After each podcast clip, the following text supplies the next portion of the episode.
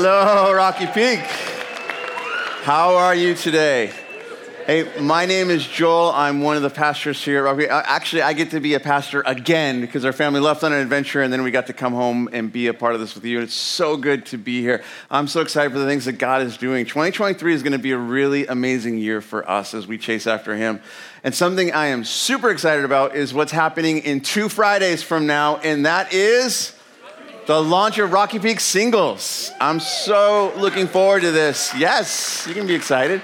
So, Christy and I have been working behind the scenes with an amazing launch team as we plan out what this ministry is going to be all about. And so, the first Friday in February, February 3rd, right here on campus, we're going to launch this. And so, I just want to invite you out. This is for any single adult who's looking to chase after Jesus and is looking for community and others who are running that same race. And so, if that sounds good to you, come on out. If you're like, I'm not sure, come on out. And then if you don't come back, I'll be hurt. But that's okay. You can at least check it out for yourself. And so I just want to make sure you know about this and you're more than welcome to be a part of it. So the clock is ticking. So this is in your program. Pull it out. And hey, it's not just for those of us who call Rocky Peak home. So if you got some friends that are just like, hey, I'm trying to figure out how do I chase after Jesus and I'm walking out my singleness, bring them along because the party is going to be for all of us together.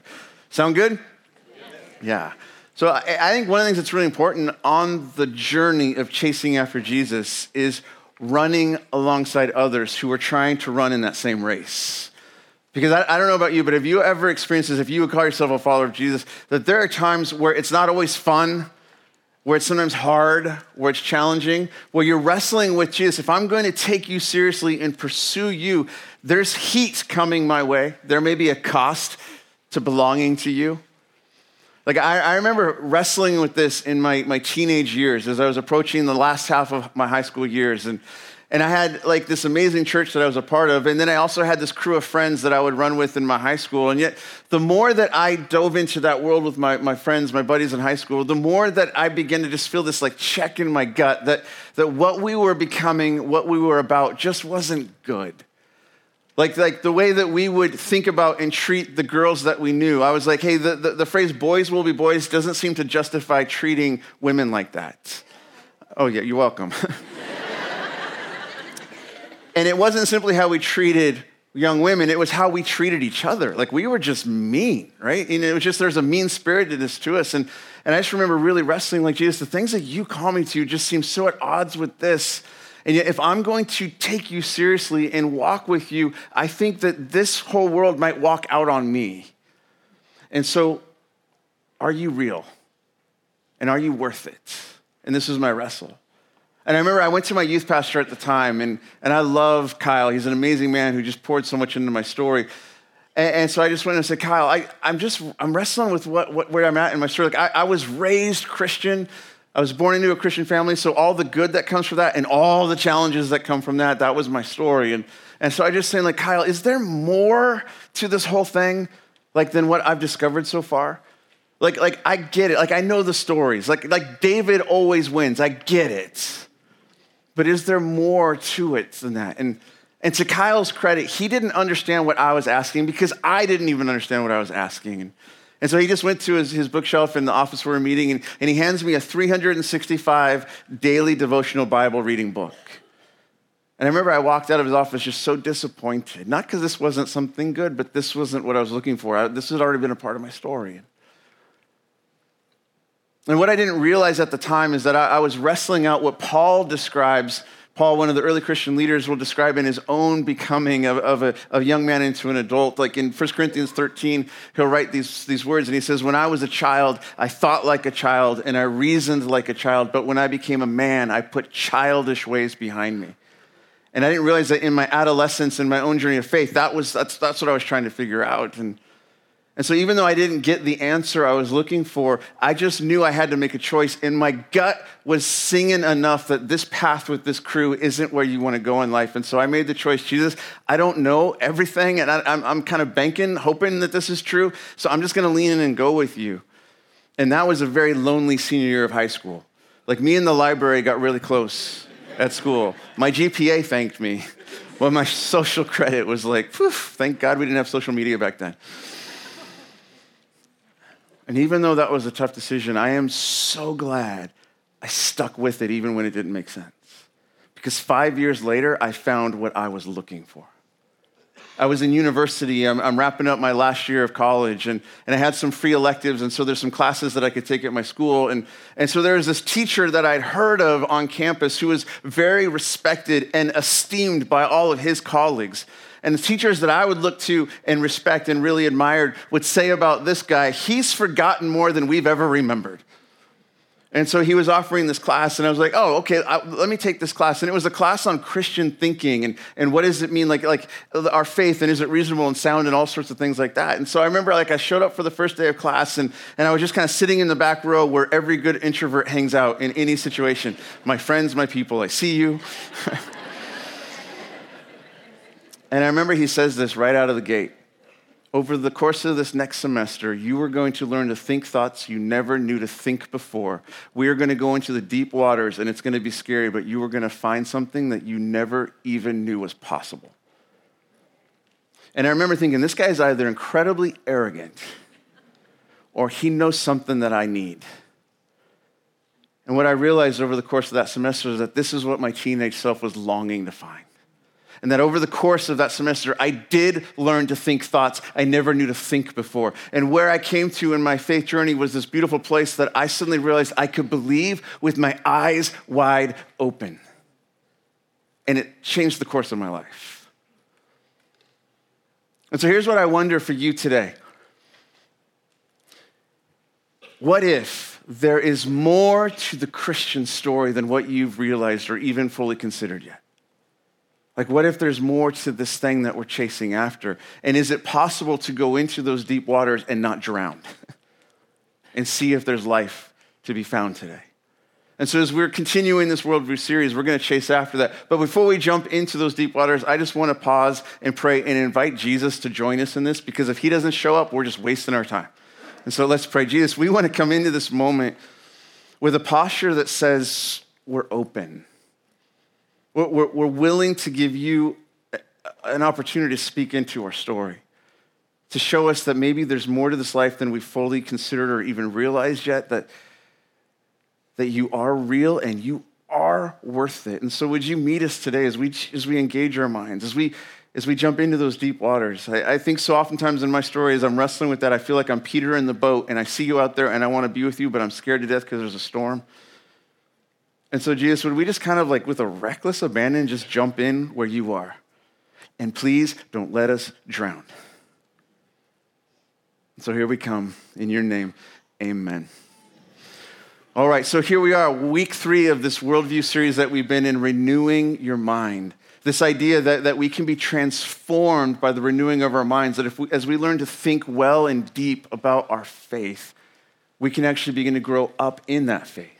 And so we've been chasing after this and looking at it from the standpoint of there are these things called worldviews that exist. Everyone has a worldview. We may not be fully aware of it, but not everyone has the same worldview. So that's why we bump into a lot of things in the world around us. And we're like, wait, we don't all believe the same thing. And not everyone seems to like what everyone believes, and it can get confusing at times. But we're doing this because we want to learn to think well, to love God with all our heart, soul, body, and mind. And I don't know about you, but it's kind of been a deep dive so far. Like it was really fun. This week, our life group met for the first time, and this was a new life group that we were putting together. And so we knew some people, but not everyone knows everyone. And it was really fun because, like, in the conversations that we were having in our first week, some people were like totally geeking out about this series. Like, this is awesome. And other people were like, and I don't know half of what's going on yet. But what we said is like, well, let's just all give space for each other and lean in and see what God has for us. And, and so maybe some of you are here and you're just kind of wondering, like, like, why are we doing this series? And, not simply from the standpoint, like it's hard to grab all the concepts, but maybe you're asking the question, why are we doing this series? Because as followers of Jesus, isn't, isn't just the baseline of what we're supposed to do is just to love people well? Like, isn't that what it's all about? And I would say yes, which is why we're doing this series. Like, we're, we're learning to understand worldview so we can understand the world we live in and the world our neighbors are living in and why there's not always on the same page moments with people. We're not doing this world, worldview series so that we can create a divide between us and culture. The divide already exists. We're doing this worldview so that we can learn how to build a bridge over that divide to our neighbors, to our coworkers, to our family members, and have a conversation together that's meant to be winsome and helpful. See, because we want to love our neighbors well, we need to understand the world they're living in and how they think so we can engage with them. And I want to understand my own worldview so that when those things collide, we don't attack each other, we engage together. And so this is why we're doing this. This is what we're chasing after. And so if you're kind of like still like three weeks in, they're kind of like, eh, I just want to lovingly say, get over it and get in the game. Because it's exciting when we begin to see that there is life in the deep waters and we can find it together. And so let's jump in today. We're going to take a look at worldview assumptions and implications. And so, there in your message notes, there's this working definition that we've been unpacking along the way about what a worldview is. And so, here it is. Here it goes. A worldview is our big picture view of reality. And it's based on our deepest assumptions about the most important questions of life. Right? So when you begin to really understand what your worldview is, it helps give you the big picture of all of reality and all of life. And every worldview is based upon some assumptions of how we think the world operates. Is there a God? Is there not a God? All those sorts of questions. And how does that all interconnect and interplay? And so the interesting thing is that every worldview has implications for how we live our life. It will both impact and inform how we interface with others and the choices and the decisions that we make in life. So let's take a highly contentious topic like abortion and recognize that the reason that is not the same conversation people are having is because there are different worldviews that underpin either side of that. So, somebody that's pro life is coming from a totally different worldview than somebody who is pro choice. And we're not even having the same conversation as we're trying to figure it out. And both sides are approaching it from a rights driven mindset. And so one person is approaching that conversation maybe from a worldview that, that says, like, hey, all we are is highly evolved creatures, and there is no morality in that re- in what's going on. In fact, the only violation of morality is if someone else is imposing their view on me and violating my reproductive rights. And that's where that person's coming from. But then there's somebody who's maybe more on the pro life side of the equation, and they're like valuing this idea that all human life has intrinsic value because if there's a God, we're meant to reflect Him. That gives value to every single one of us, even those of us who aren't born yet. And so it's not like I want to impose a value and take away reproductive rights. I'm just saying there's another person in the equation who has rights that we need to consider. And so, can you see how they're never even having the same conversation? And so it's helpful to understand worldview so we can engage in the right conversation in a situation like that. Now, no, we're not, we're not going to try and resolve that right now because that's intense, right? And some of you are like, whew, okay, getting sketchy, getting, getting kind of thing. But all I just want to say, like, point that out. And here's the interesting thing then about a worldview how you view reality shapes what you believe. So, those assumptions that we all have, it shapes what you believe, but it's not simply a one way street because what you believe will also shape how you view reality. And so they oftentimes go like this one informing the other. And sometimes the worldview drives what you believe, but sometimes your beliefs drive what your worldview is. So let's take another highly controversial topic and just tease this out. Do you believe in aliens? no, some people yes. Like I, I'm kind of like, I, well, I, I'm a sci-fi nerd. I really hope ET's out there somewhere because I would love to phone home with him if that were to ever happen, right? Like, but like honestly, I don't know. But here's the thing: if you do believe in aliens, that shapes how you view the world. So any unexplained phenomena that you see, the crop circles or the, the, the flying things in the sky, whatever, the, you jump to the conclusion, it's them. And they've arrived. And I hope they're not here to eat us, right? But if you are like, no, aliens cannot exist, they never exist, then the way you view all those unexplained phenomenon is probably this it's the government messing with us. and so we can be looking at the same thing, but our beliefs are causing us to interpret it differently. Does that make sense? And so, this is what we want to tease out because something that we want to ask about our worldviews, especially when they're very different, is is there one that more accurately portrays the picture of reality. Like Michael's been using this analogy of the map. Your worldview is a map by which you try to navigate life. And so, is there a map that actually points to the reality of the life all around us? Or do some of us hold a map that, like, like we bought at Hollywood to see where the stars live, but it's 30 years old and it doesn't hold up anymore, right? Like, it's that sort of a thing. And so, one of the ways that we chase after the question is a worldview true is we can ask kind of these two questions Is this worldview sound and is it satisfying? By sound, I mean, does it make sense? Is it reasonable? And does it make sense of life? But then when we say, is it satisfying, what we mean by that is, does it resonate with like the deepest parts of my story that is longing to find meaning and purpose? Is there a way in which it can be known? And does it lead us into what we might call the good life? And so, as we're chasing after this question today, we're going to be looking at two very different worldviews that view reality in fundamentally different ways.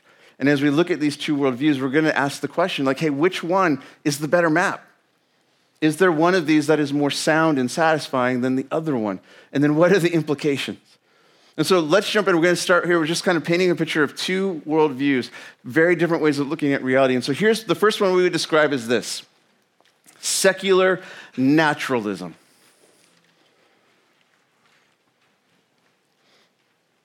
So, secular naturalism would be this sort of view that the natural or the material or the physical world is the only reality. That's all there is. And we put the word secular in front of us because it usually means get all religion out of the conversation.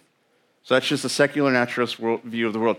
The other worldview that we, we're going to look at is what we would call supernaturalism. And so supernaturalism would say, well, yes, the natural world exists, as does the immaterial world. There's a material world. Madonna sang about it in the 80s. There's also an immaterial world. The police sang about it in the 80s. We are spirits in the material world. I think that would be a good worship song if we ever could do it here. And these two realities are interconnected in the interface. And so the question is, which of these is the better picture? Now, here's what Christianity Christianity lives in the supernatural worldview. That's like the umbrella in which Christianity would live. Because as a Christian, someone who identifies as a follower of Jesus, I believe that there is a God who exists, a God who transcends space and time, because God is the originator of space and time. And I also believe that there was a person named Jesus who lived historically true in this world, who was a dude, but he was so much more than just a man. And his death was not the end of his story because the resurrection of Jesus was an event in real human history, and it was a supernatural event. And my hope as a follower of Jesus is that because death wasn't the end of his story, my hope is that death is not the end of my story. Death is not the end of any of our stories because Jesus has paved a way for us into an eternal kind of life. And we're going to explore that idea later on in this series. But as we look at these two worldviews, we're going to see they have a different way of trying to explain the reality that we're in. Not, sometimes not even having the same conversation, though there is some cohesion and similarity. Like, so for the most part, a secular naturalist worldview and a supernatural worldview would agree that there is a physical world and you and I are real people. Now, not everyone in a supernatural worldview would necessarily hold that, but in general, that's the thing. But the differences are pretty significant. Because secular naturalism would say, no, the physical cosmos, the universe, that's all there is, period. And a supernaturalistic worldview would say, no, no, no, there's more to reality than just that. Like reality is so much bigger than just what we can experience with our five senses.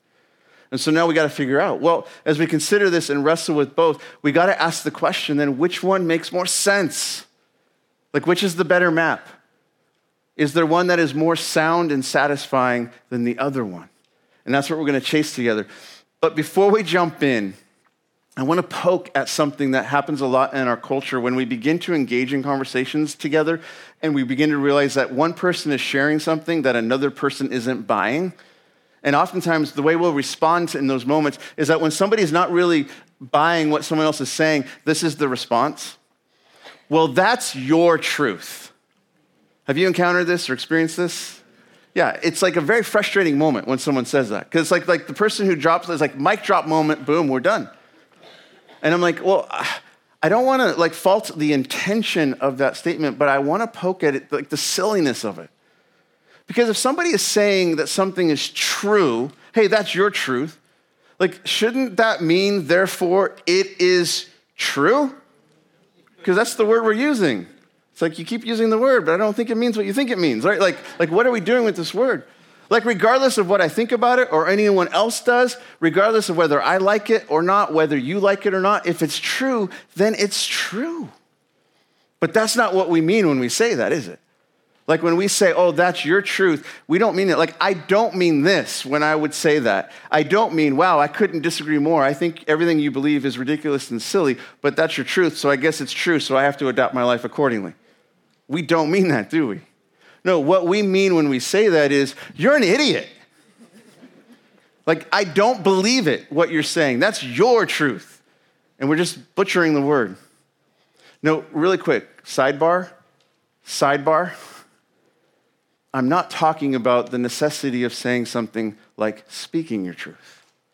I believe that's a beautiful thing, that's a powerful thing. Because when I'm speaking my truth, what I'm doing is I'm sharing my lived experience and I'm putting it on the table so we can engage with it. I think that's such a powerful and important thing. I'm not poking at that. I think that's actually a necessary thing, especially for those who have been hurt, wounded, victimized, oppressed in the story.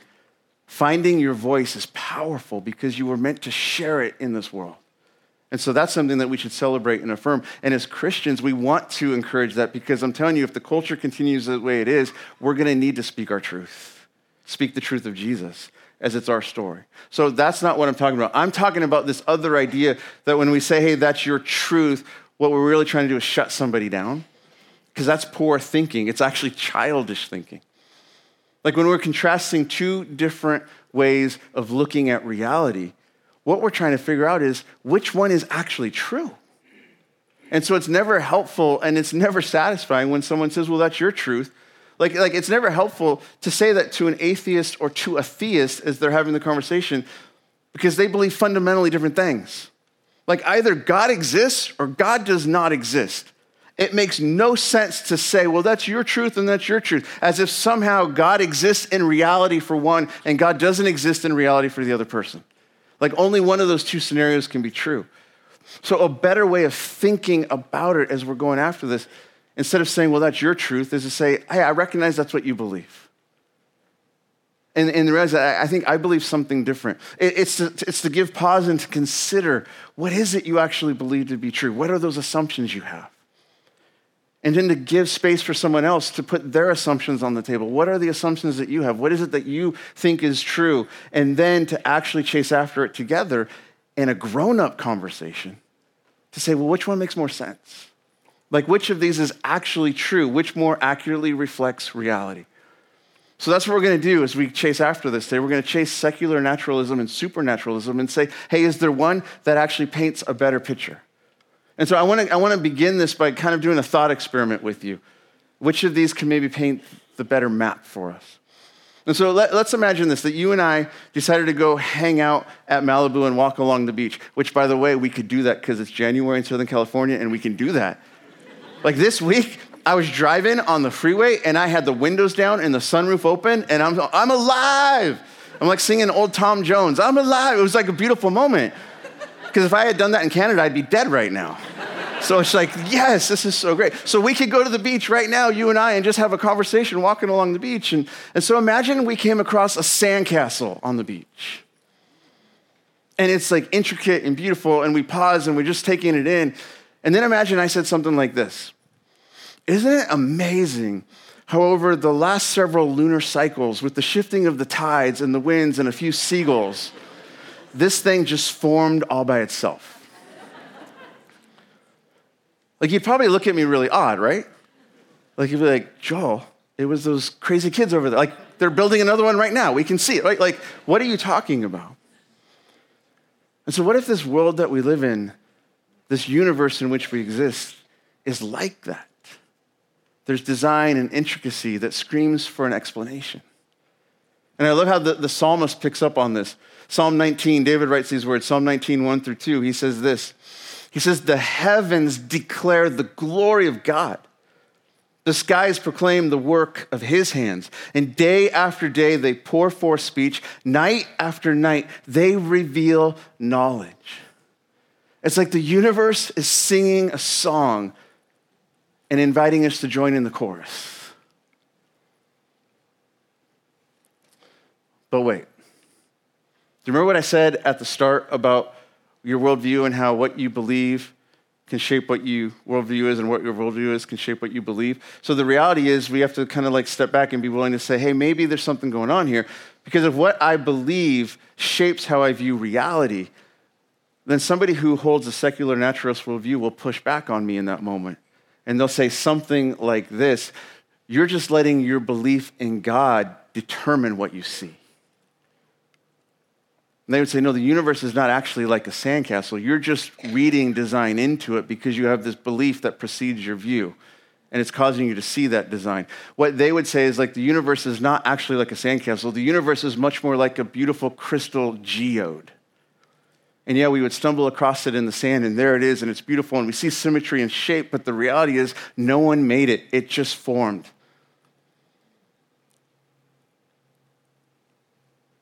But remember what I said at the beginning?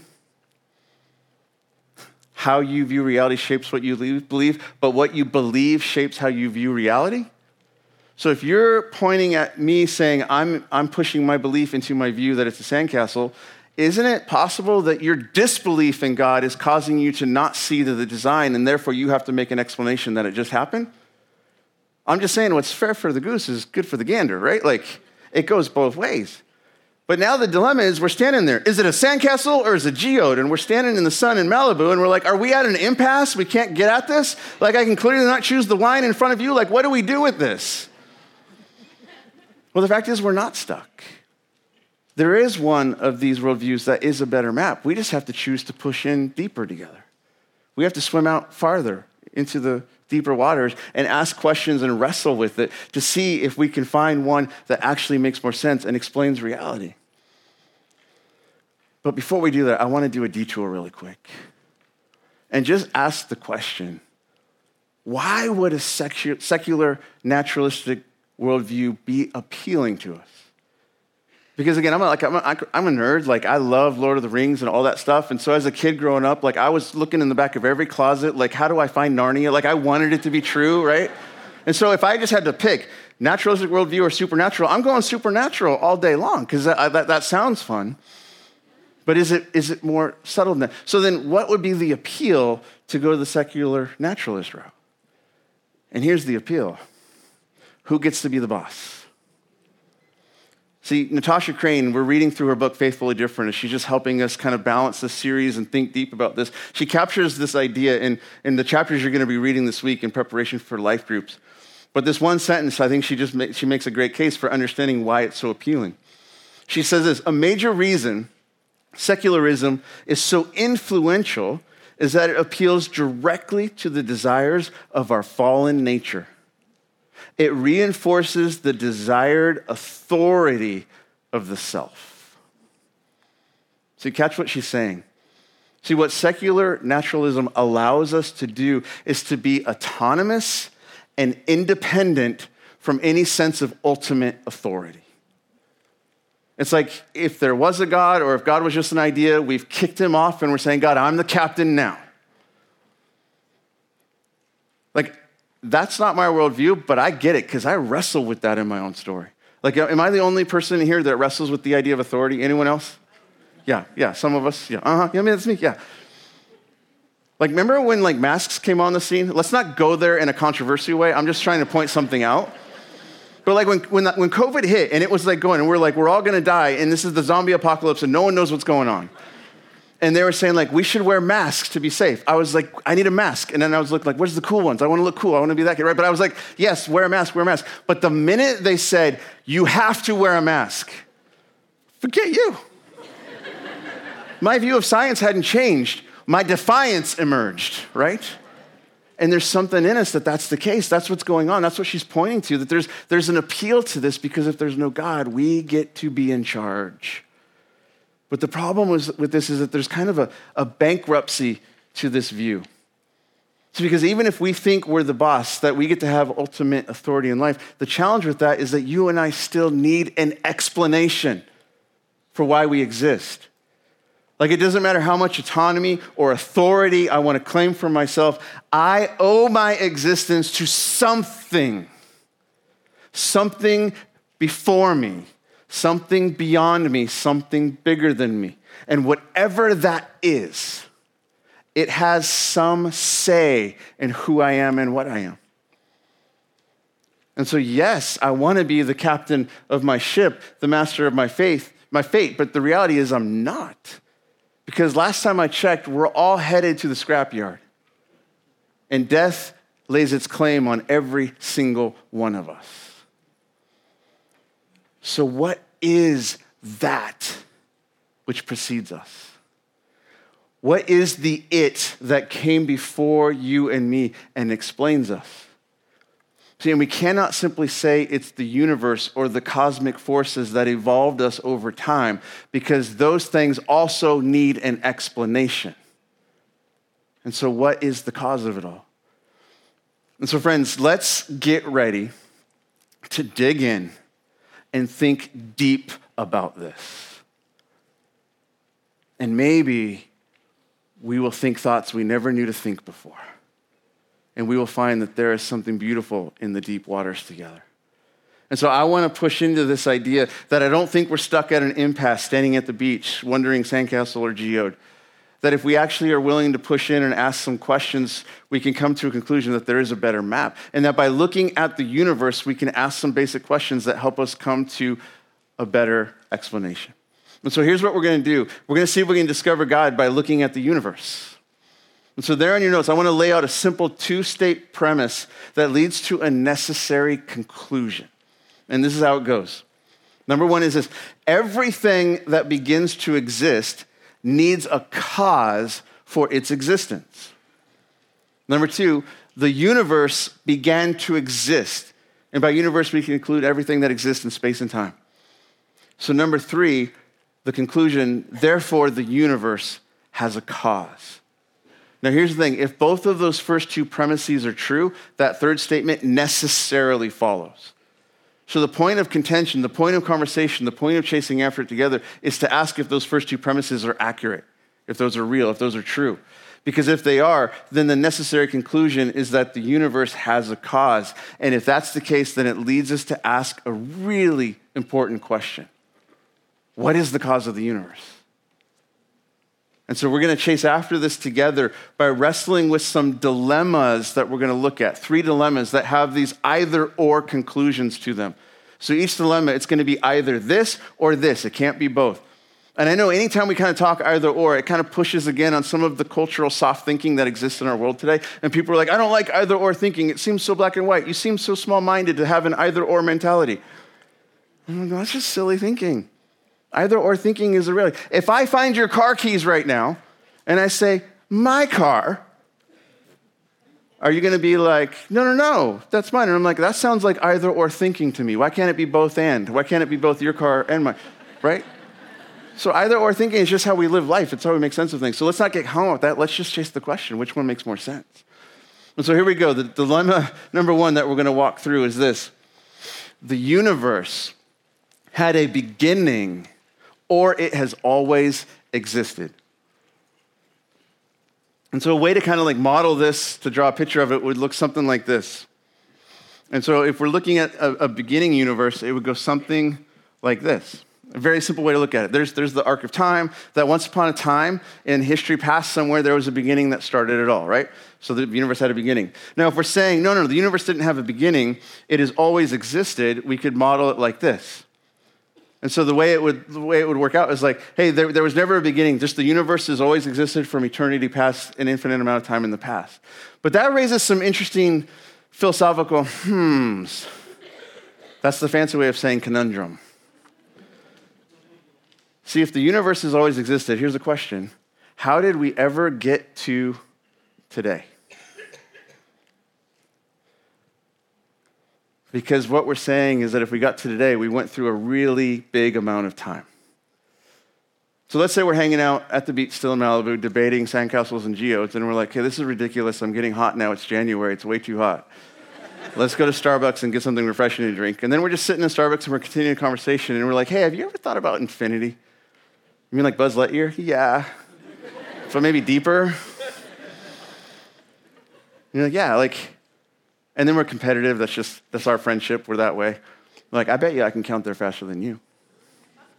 All right, go. One, two, three, four, five. And then Starbucks gets sick, sick of us because we're freaking people out and they're like, leave. We're like, okay, I'll meet you here next week. And so next week we come back and I'm like, what number are you at? And you're like, I'm at a cajillion. And you know what number I'm at? I'm a cajillion plus one. but you know what's weird? How much farther do we have to go before we reach infinity? Like an infinite amount. And let's say we're at that Starbucks and there was a guy that was over here in conversation. He was like, hey, I heard what you guys were saying, and I decided to count to infinity as well, but I'm doing it by two, so I'm twice as far as you. But the crazy thing is, he still has the same amount of distance to go to reach infinity. It doesn't matter how long you count, you're an infinite distance away from reaching that number. What? That's the challenge because what happens when we count toward infinity, we're adding to an existing set that had a beginning. See, each number that we arrive at implies that at some point in the past we had a beginning moment, which was one. And so, what we're saying here is that if the universe has always existed, how many days have gone by before we arrived at today? An infinite number of days. What we're saying is, ta da, we reached infinity. Like, that's not possible. Like we could never do that. We could never get there. So, like, just from a pure philosophical thinking of it, it seems to make sense that at some point in the past, and let's not get hung up on how, how old it is. This isn't about interpreting Genesis. This is just saying it seems to make sense that some point in the past, there was a beginning moment. There was a one. There was day one, or whatever that would be like. And you know what's amazing? Modern cosmology affirms that. Because when you press into what modern astrophysicists and, and, cosmologists will talk about, they talk about this idea that we live in an expanding universe. And so, a better way to maybe model the picture than just a single straight line would be like an expanding universe that had a beginning point that goes outward like this. Well, my arrows are getting bad. 11 o'clock, here we are. Okay. Because so think about this if the universe has been expanding outward, then if we could reverse the clock and go backwards in time, we would see the universe shrinking. And at some point in the past, all of the universe would come back to what they call the singularity a dense point where all space, time, and matter was condensed into a single moment. And then when that moment decided to get big, you know what we call that? The Big Bang. And this is when I remember growing up in church, they're like, that's bad, that's evil. And I'm like, but if it's good science, aren't we supposed to pay attention to it? And this is when you begin to realize that if you actually have good science and good theology, they connect. Because the Big Bang seems to line up really well with what we read in the origin story of Genesis. In the beginning, God created the heavens and earth. Genesis 1 3, God said, Let there be light. I imagine that was a brilliant explosion of a beginning. Wow. Imagine that. And so it seems to make sense, at least in this moment, to make more sense that the universe had a beginning than that it always existed, which now leads to the second dilemma. The second dilemma goes like this This beginning was either caused or it just happened. And so, what we're chasing after with this question is what, what, what's going on right here? Before the beginning, prior to that moment, what's happening over here? And if we're saying nothing, what we're saying, like it just happened, what we're saying is that before the beginning of the universe, there was nothing. That's weird. Because you know what comes from nothing? Nothingness. Like, again, let's just say we're bored at Starbucks and they still let us come back every week. And we're just like, have you ever thought about nothing? You mean like my mind's blank? Like, like any average man? Like, is that what you mean? No, like have you ever considered like what nothingness is? Like I, am trying to channel like Keanu Reeves from Bill and Ted. That's the voice in my head when I think about that. That's a frustrating thing to do. Go spend time later today thinking about what nothingness is. And the moment you define what nothing is, it's no longer that thing because you've just defined it as something. Parents, if you just want to put your kids on timeout, go think about nothing and write me a paper about it. it's a weird thing. See, it makes no sense that if there was nothing, then nothingness would have happened. But then people are like, no, but science has shown in laboratory experiments, like they put together this vacuum. And in the vacuum, there was nothing in the vacuum, and then they hit it with like gamma radiation or whatever the, the, the energy would have been. And then in, in this vacuum, these particles just begin to pop in and out of existence. Aha, something out of nothing. No, that's something out of neutralness. Because in the vacuum, it was just a neutral state of positive and negative ions or whatever the words would be that were sitting in there. And that's not the same, thing. coming out of neutralness is not the same thing as coming out of nothing. Because that experiment is proof that it wasn't out of nothing because you have the vacuum and you have the scientists creating the experiment. It's the multiverse.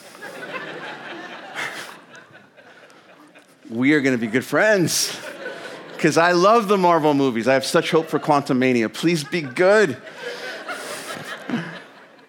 But here's the thing with the multiverse the multiverse doesn't give us the answer. All the multiverse does is push it back one. Because the multiverse still needs an explanation.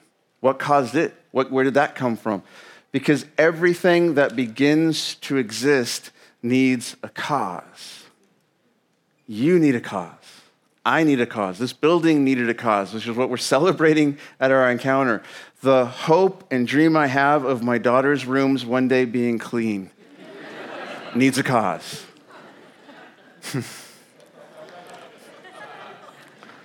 and you can see where this is leading, right? As we're pointing at this, it's leading to this idea like a high level philosophical, like, like God? And this is where like little kids who are just thinking well about this ask the most brilliant question Where did God come from? Like, parents, have you ever had that dropped on you at bedtime? Like the 8 p.m. conundrum, and you're like, I'll just sing you a lullaby. And ah. it's a brilliant question because that means that kid is thinking well.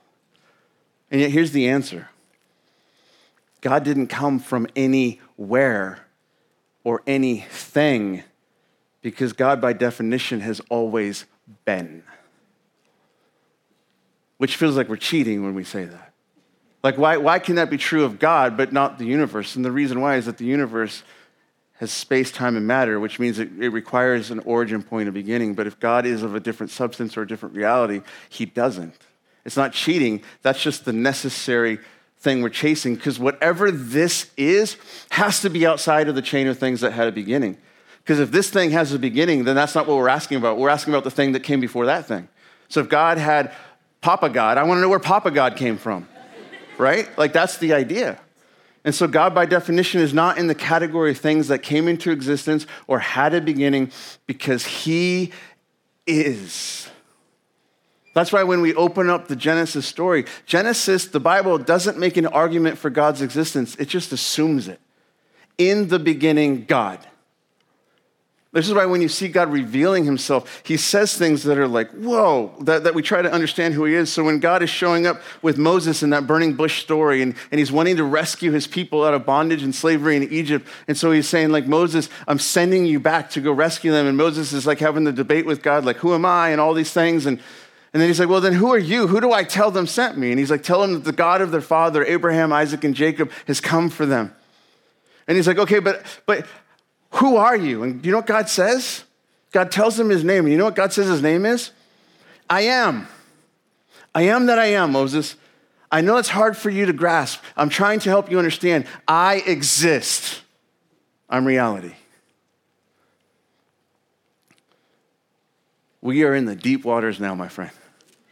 I just want to encourage you if these are new thoughts, it's okay. I don't think like a too long sermon on a Sunday is going to answer it all for you, but it's going to push you in the right direction. I just want to encourage you to chase it. So, there in your note sheets, I put a little QR code to a, a website called Reasonable Faith. It's this beautiful resource by a very brilliant Christian philosopher named William Lane Craig, who has been so helpful in my own journey of wrestling through my thoughts. And so, there, that QR code will take you to some, some just some cool videos where he tries to unpack a lot of these things. And I've been so appreciative of him, just not even in my story, but even in the story of my own daughters. Like years ago, he wrote these little children's books to help small kids to understand ideas about God. So, ideas like God's omniscience, like God is all knowing. So, how do we help make sense of that? God's omnipresence, God being everywhere present. Like Jesus will teach us this as he's having the conversation with the woman at the well. And, like, are we supposed to worship in the temple or in Jerusalem? And Jesus is like, hey, God is spirit. So, those who worship him need to worship him in spirit and truth. And so, he wrote a book about this how God is not stuck in a body the way we are, that God is spirit. So that, that, that, allows us to access him anywhere and everywhere because he's spirit. And I remember giving this little book to my, my oldest daughter, like she was six years old. and I was just like, like, hey, this is a neat little story, and like, just read it and pay attention. And so she kind of runs off in the corner, reads the book. She comes back to me weeping, and I'm like, what went wrong? And she says, Daddy, if God doesn't have a body, how can I ever hug him? And as I just, as a parent, I was like so proud of her. You get it. Your little mind is wrestling with it.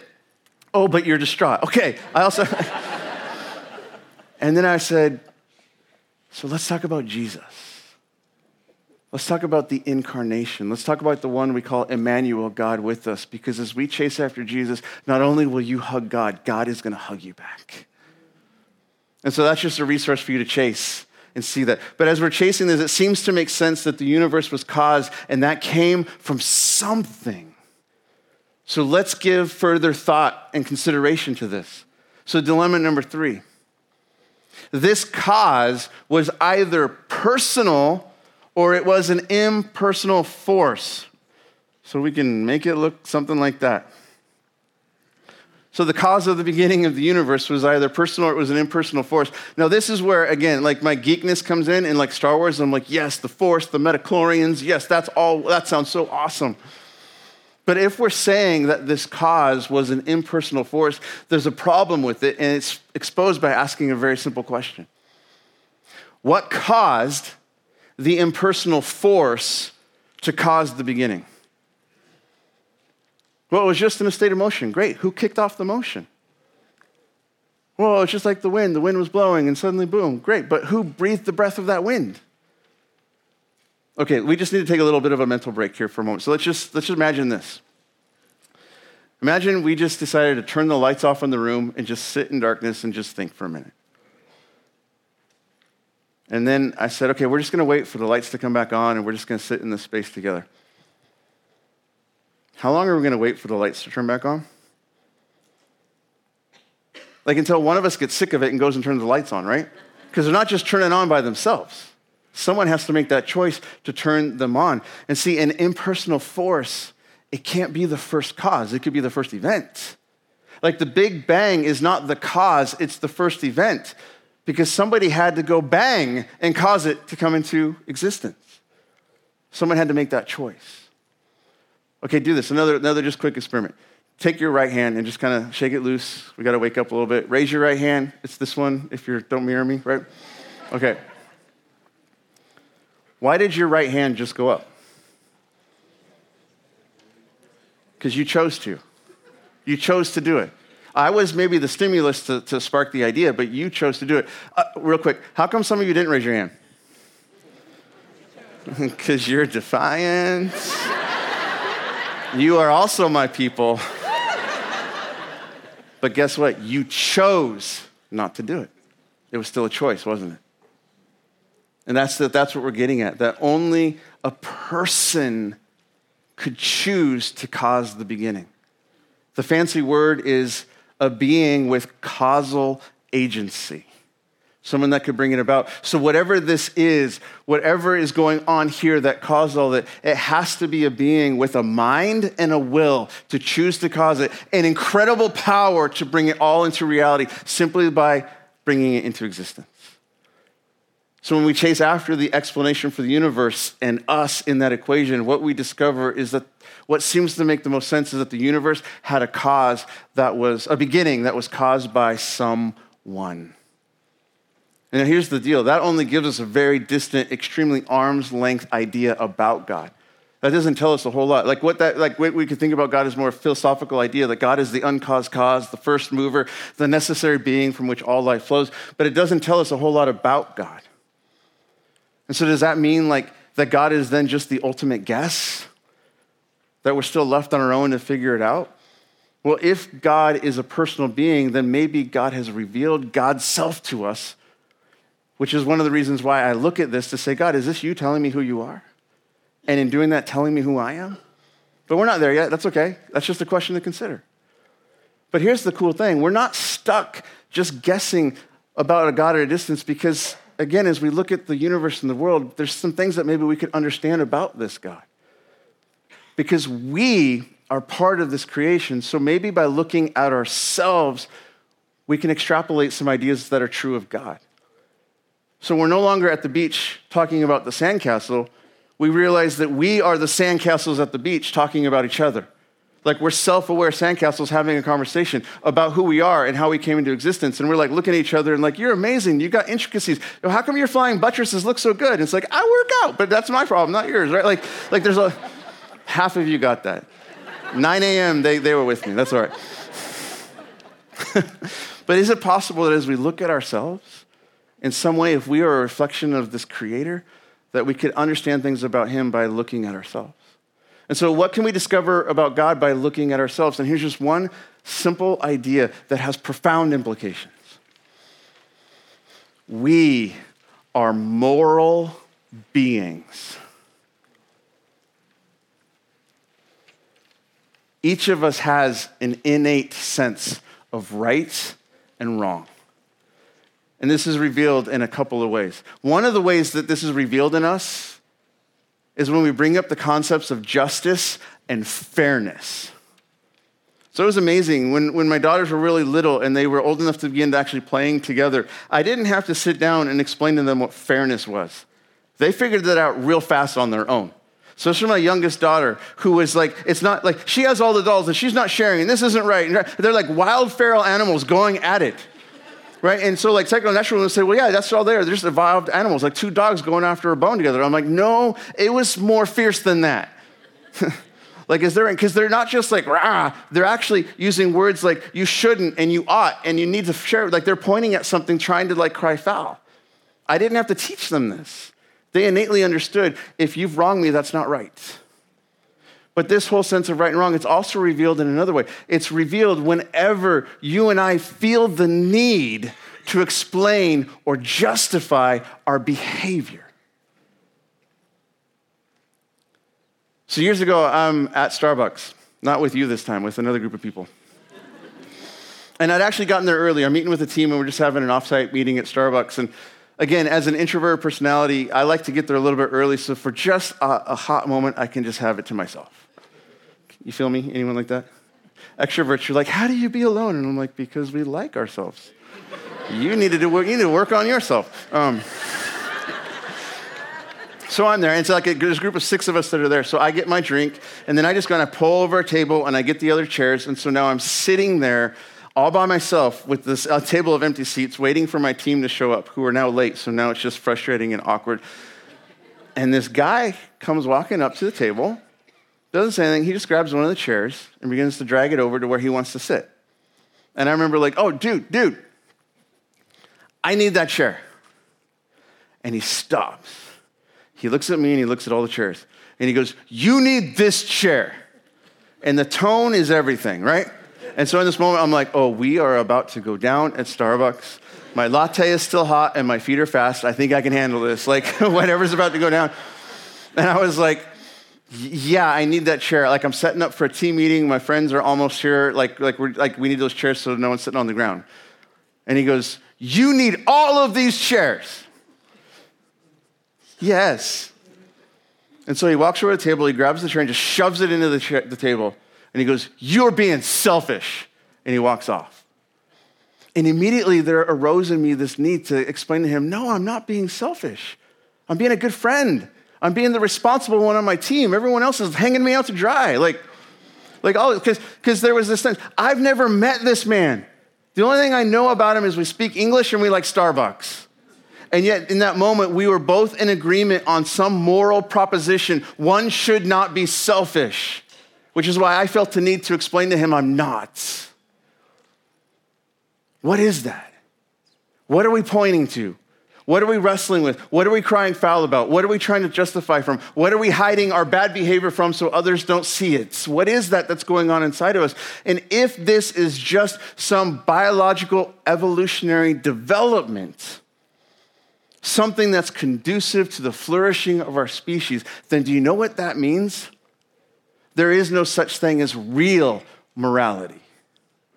There's no such thing as something being actually right or wrong. It's just behaviors that have helped us as a species develop community over the generations. So, what that means is that currently in our society, we believe that the, the strong shouldn't prey on the weak. We believe that men should be on good behavior and not be abusive. We believe all these things that are, but it's who's to say that another society has a whole other set of beliefs? That they think, no, the, the strong should dominate the weak. Men should be ugly in all ways towards women. Things like rape are okay because it just propagates the species. I don't know about you, but I'm not moving over to that zip code. I'm looking at that and saying, that's wrong because there's something in me that says it's more than that. And so, what is this that we're pointing at? It's like, like when I'm watching TV and I put on the nature channel and I'm watching the gazelle running for its life, and like it's nature red in tooth and claw, and then the cheetah gets it, and I'm like, yeah, that's a bad day for the gazelle. I'm not picking up the phone and calling 911. Guys, I just saw a gazelle murdered on TV. Like, but I tell you, if I'm driving through the valley and I see a dude eating another dude, I'm calling 911 because I'm not looking at that moment and being like, oh, you're like gazelle, you didn't run fast enough. so it's a tough day to be you. Because there's something that we understand that nature acting like nature is just nature, but when we act like nature, it's wrong. What is that? Like, what are we pointing at? Like, is it, is murder wrong because it's illegal? Or is it illegal because it's wrong? Hmm. So when we're wrestling with this, when we're crying foul about it, when we're pointing at it, when we're trying to have the same conversation about it, what are we pointing at? What are we hiding from? Like, who wrote this into us? Who wrote this on our hearts? And again, I love as we're wrestling with this and then we look at things in Scripture, we see a cohesion of the map sometimes emerging.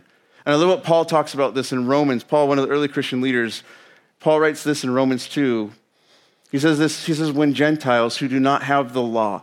So he's meaning the, the, the non Jewish people. So in the, in the Christian story, the Judeo Christian story, God revealed himself to a specific group of people because through them he wanted to reveal himself to the world.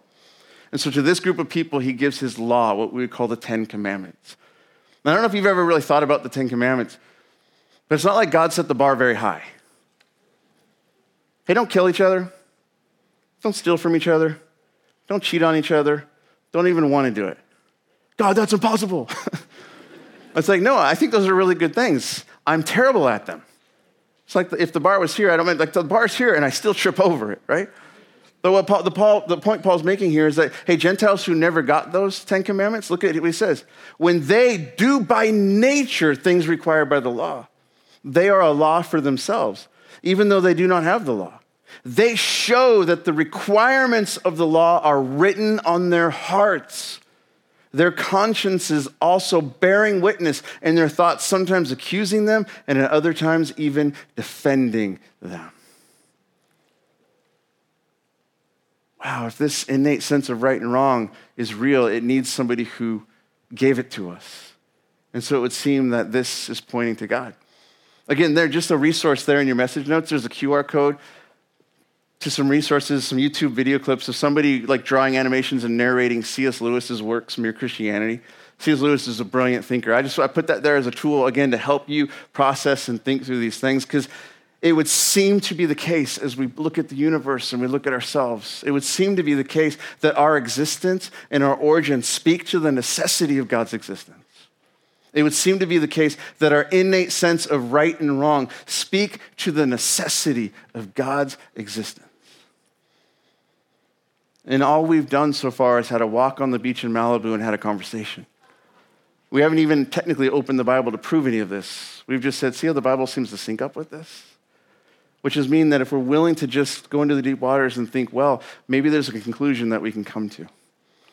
And this has happened to people over the years. There's this brilliant astrophysicist named Robert Jastrow who, the more he studied cosmology and origin of the universe, he went from atheism to agnosticism to I don't know what the heck is going onism. And I love what he writes about this the frustration of his own journey with coming to the conclusions that he was wrestling with. And I don't know where he landed the plane before he died, but look at what he says about this, his own wrestle and journey there in his book, God and the Astronomers. He says, For the scientist who has lived by his faith in the power of reason, the story ends like a bad dream. He has scaled the mountains of ignorance. He is about to conquer the highest peak. And as he pulls himself over the final rock, he is greeted by a band of theologians who have been sitting there for centuries. I love that. It's like, dude, welcome to the party. The view is amazing up here. Let's keep chasing him together and see what we can find. Hmm. And so here we are comparing and contrasting these two vastly different worldviews. And it would seem to be the case that a supernatural worldview is sound, meaning it's not irrational, nor is it held to by some blind belief, but it's actually reasonable. Like I believe with my eyes wide open. But the question is is it more than just sound? Is it also satisfying? That doesn't mean it's easy, but is it satisfying? And I think before we chase that question about supernaturalistic worldview and the Christian worldview that's there, what happens when we ask that same question about secular naturalism? Is it satisfying? Because what are the implications of that worldview if it's true? Well, here it is there is no God. And we are nothing more than the product of cosmic happenstance floating specks in the vastness and ultimate emptiness of space. And we, like all things, will one day cease to exist and be completely forgotten. So, what that means is that our universe is on an ever expanding course. It's expanding, it's going from isolation to greater isolation. And if things continue as they are, one day the world, the universe, the cosmos will end in a heat death, all light and energy extinguished. So, what we do today doesn't really matter. There is no meaning or ultimate purpose. And morality is simply a child's game that we're playing at, but there's nothing that is truly right and truly wrong.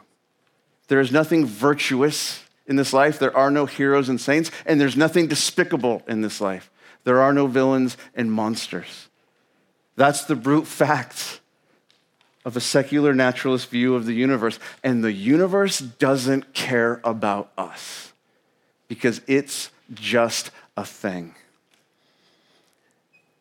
In the end, no one is coming. And there will be none amongst us left to even care. That's heavy.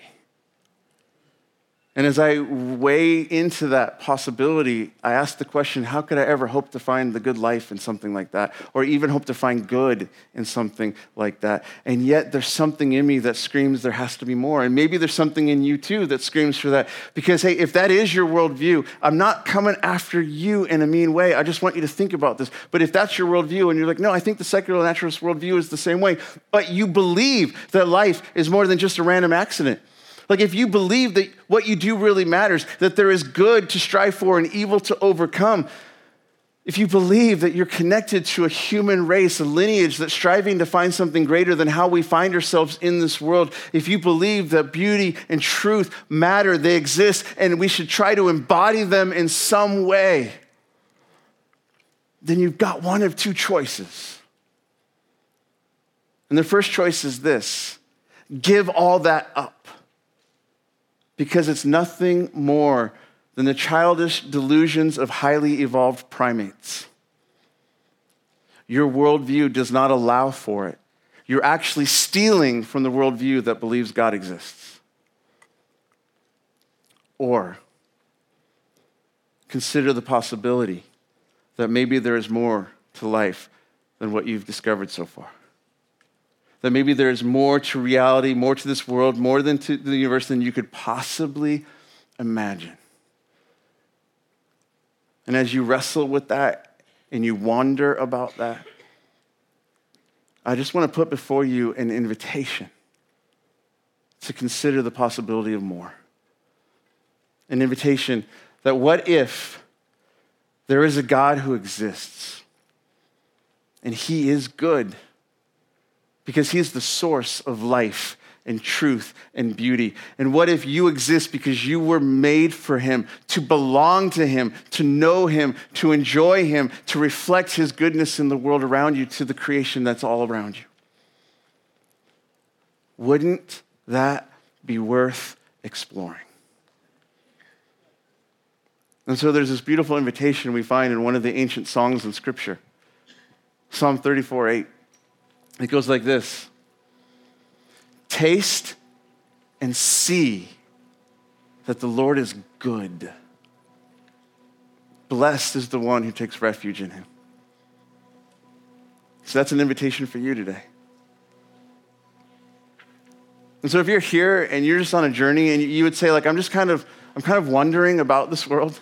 I'm like a sojourner, just checking things out and wondering if, if I can find a path to life, if I can find meaning, if I can find purpose. I want you to know this invitation, it's for you. Like there's a God who's saying, hey, come, come and see. Like, check me out, bro. Come and see if I've got the goods, if I've got what you're looking for.